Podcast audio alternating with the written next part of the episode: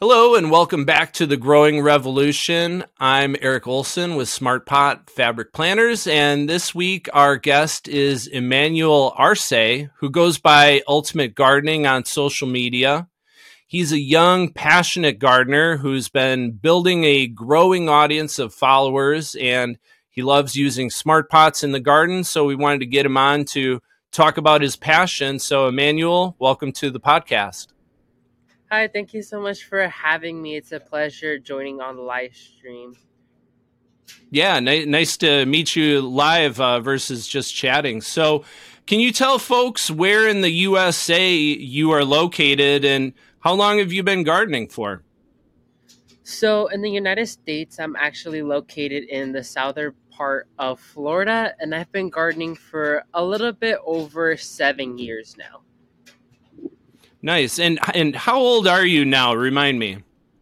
I'm 16 years old. Nice, nice. You got your driver's license yet? No, I haven't gone for that yet. Well, that's pretty typical uh, of of younger folks. It seems like less Yeah. people are driving these days uh, that are younger. We now that you guys have Uber, which I didn't have when I was uh, your age. So, who got you into gardening, Emmanuel? Was it a family member or someone else, or did you just jump in yourself? So it was actually between two people. Like the first one was my dad. He actually kind of already saw that I was interested in types like this, so he kind of like give me the jump start into gardening. But it did start off with kind of my aunt because I've been a florist longer than I've been a gardener. And kind of behind a flower arranging, I kind of got curious to see like where these flowers came from and I kind of did a little bit of research behind it and saw where they came from, but never really understood the concept behind it. And I really wasn't interested in gardening at that time, but it seems to be that my dad wanted me to kind of get into gardening a little bit more. And so, like, one day we went to Lowe's, a local nursery here in our area, and he went to go grab something while I stayed in the garden center and I was just warming around, and then I found a plant that I really like, which was a red snapdragon, and he purchased it for me, and I planted it out in a little area he said that I could plant it in. And it literally inspired me to do more because I was so fascinated to see how it grew, the unique textures and features of the flower, and I just wanted to learn more, and it just kind of developed as it was.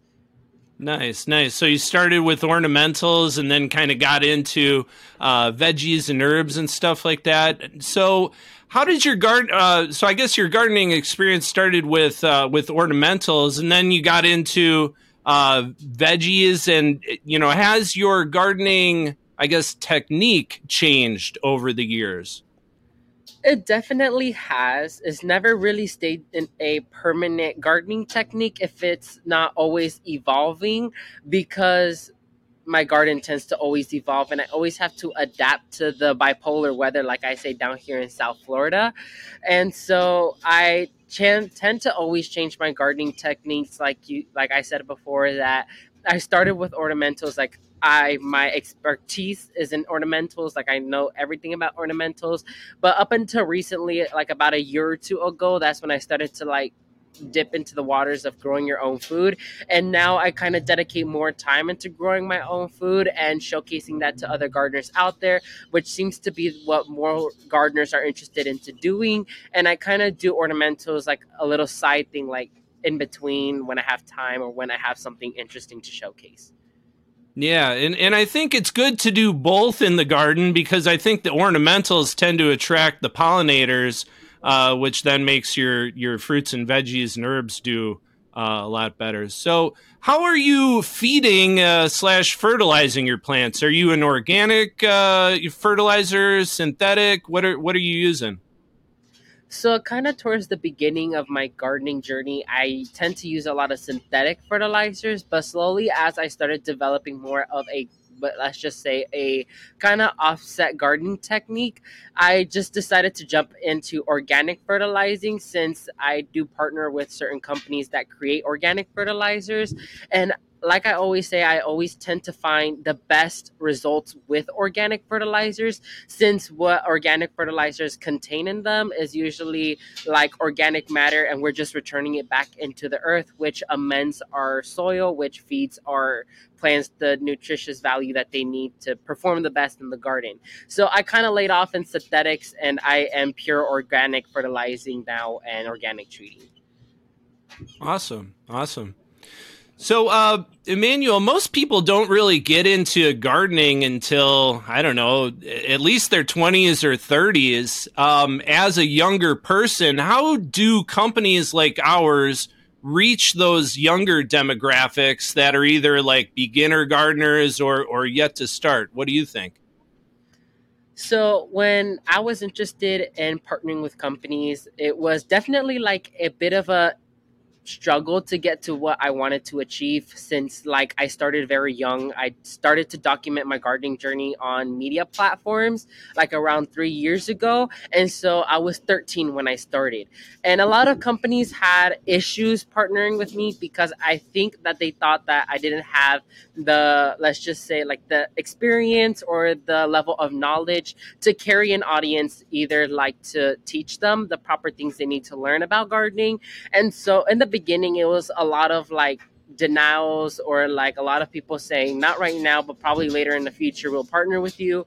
But then certain companies like you guys and other amazing companies saw the potential in my platforms and saw the level of knowledge that I provided for my audience members and they just went for it and we got to where we got and I tend to do my best doing it because like you said, not a lot of young gardeners nowadays are interested in doing a lot of things in the garden, if not probably like a side hobby. But thanks uh, to the garden industry and to a whole bunch of other things, we've been introducing a whole bunch of gar- young gardeners into our industry. Like one of them who I recently got into contact, which is one called Joshua in Joshua's Gardens. He is around my age and he does great things in the garden. He works at a nursery as well. And it's just slowly by slowly starting to improve the garden industry because we're starting to introduce more younger gardeners into our industry. And it excites me. But definitely, um, when it comes to working with companies, you're to have to have a lot of responsibilities and duties to stay on top of it. But yeah, well, you you have the passion for it, so um, you know you you kind of hit us up, and you know we, we were like, well, you know, I, you you look like you're on the right path, and then after seeing you do more postings, you know, I was like, all right, I think I think Emmanuel he's ready uh, to kind of join the Smart Pot family. So good to see that you're uh, progressing and, and, still hungry to keep growing. Um, so getting on to kind of the career path. Have you thought of what kind of career you'd like to get into after high school? Is it in the horticulture field or somewhere else altogether? No, definitely it's staying into the horticultural field. Like I found my passion in gardening and once I started seeing that my passion was escalating as well as my expertise and my uh, levels of knowledge were escalating, I was like this is definitely something I want to take upon a career. And so I definitely have a few options to go for. I know my main option right now is to create my own nursery and own my own nursery underneath my name. I definitely want to have a nursery since it's been a dream of mine because since like little since I started my gardening journey, I've always wanted to grow plants and provide them and sell them to the local community. And so that's definitely like my first option. And my second option has to be uh, becoming a plant breeder, creating like new varieties of plants to showcase into the world of what I create. Oh, very cool. I, I know for a fact that a large number of nurseries throughout the country started as like a garage or a backyard operation. So just like Apple and all those other companies started in garages. So the main point is to start somewhere and, and then grow. So cool on you for uh, looking to stick with horticulture. It's not necessarily a an industry that you'll get rich on, but it's a great industry to be in because it's just steady. The people in it are so good. and you're doing God's work, you know, working with plants and stuff. So awesome. Um, how did you get introduced to Smart Pot containers in the first place? And have you noticed any difference in your garden since you started using them? So I actually came to notice smart pots through a very famous gardener, which you guys are really close to, which is Cali Kim. She uh, does follow me through my media platforms as well. But I was watching her videos in the early stages of me growing my own food, and I got to notice smart pot fabric containers, and I was like really interested in trying some since that technique or that concept of using a fabric container. I never really thought of it, but I was like, that seems like a great idea. And so I find you guys through Cali Kim. And once I received the products and I've been working with them in my garden, it's been like absolute miracles because whatever I put in it always seems to succeed. Like it's a like what I found with fabric containers, especially with smart pots, is that I'm able to control what my plants are receiving as well as the soil never gets compacted. If not, it always stays air and fluffy since it tends to put air circulation in and out and the plants never get root bound, which is something I absolutely love. So it allows a lot of benefits to it using smart pots, especially the which is the raised beds, which is what I mostly have of you guys.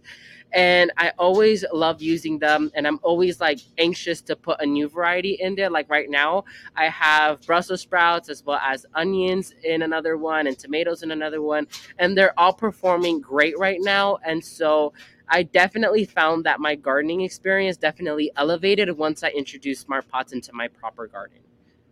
Awesome. Awesome. I love hearing those stories. So, do you have any favorite tips for gardening success besides growing in smart pots?